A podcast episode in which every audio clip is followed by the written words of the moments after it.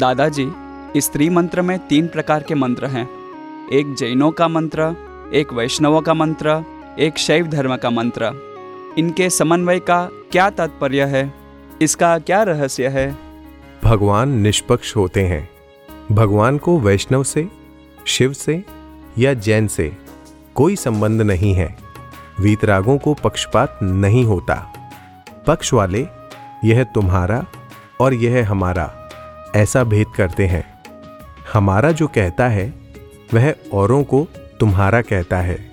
जहाँ हमारा तुम्हारा होता है वहाँ रागद्वेष होता ही है। वह वीतरागों का मार्ग नहीं है। जहाँ हमारा तुम्हारा ऐसा भेद हुआ वहाँ वीतरागों का मार्ग नहीं होता। वीतराग मार्ग भेदभाव से रहित होता है। यह आपकी समझ में आता है? शुरू से हमें जो है नवकार मंत्र के बारे में समझाया गया है कि ये संपूर्ण इन इटसेल्फ। तो सवाल ये है कि दादा भगवान ने उसको जो त्रिमंत्र बनाया और उसमें ओम नमो वासुदेवाय, ओम नमः शिवाय और जय सच्चिदानंद जोड़ा, तो उसका क्या मतलब था? ये जरा सा समझाने की कोशिश करके बताइए आप जरा। भगवान पक्षपाती होंगे कि निष्पक्षपाती? निष्पक्षपाती। और हम लोग पक्ष में रहते हैं। हमारे भगवान, उनके भगवान को नहीं मानने का। उनके भगवान अलग है, हमारे भगवान अलग है।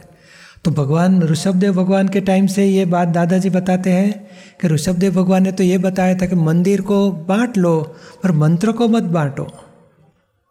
मंदिर अपना अपना एरिया में बना सकते हो मगर मंत्र को मत बांटो, क्योंकि हरेक मंत्र, हरेक भगवान के पीछे मंत्र है और मंत्र के पीछे शासन देव देवियाँ हैं।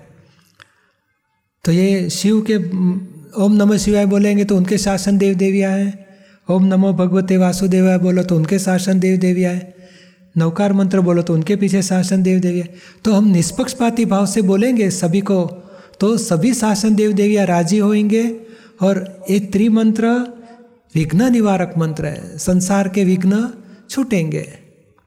और सच्चिदानंद में तो सभी भगवान आ ही जाते हैं। और सूक्ष्म में देखो तो ओम नमः शिवाय यानी जीव में से जो शिव हुआ उनको नमस्कार करते हैं। वासुदेव यानी नर में से नारायण हुए उनको नमस्कार करते हैं। और साधु, उपाध्याय, आचार्य, अरियंत, सिद्ध, तो आत्मज्ञान प्राप्त हुआ बाद में ऊपर चढ़ते हैं श्रेणी, उनको नमस्कार पहुंचता है। तो तत्व ज्ञान की बात में कोई जुदाई नहीं है। तो ये पक्षपात होने की वजह से रागद्वेष हुए। हमारा सच्चा, तो हमारा कहेंगे तो तुम्हारा गलत हो ही जाएगा। तो वही रागद्वेष की वजह से, पक्षापक्षी होने की वजह से मंत्र भी फल नहीं देता और शासन देव देवियाँ भी राजी नहीं होते।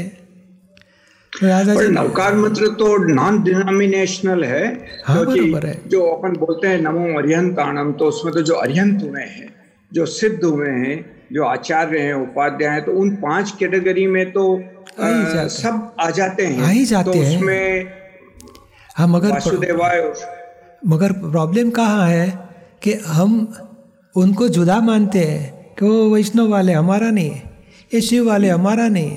तो वो भेद मिटाने के लिए है त्रिमंदिर की स्थापना दादाजी ने बताई।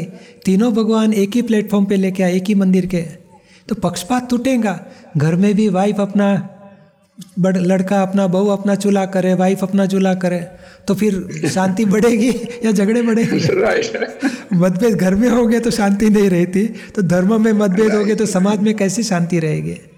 तो निष्पक्षपाती भाव होने के लिए यह है।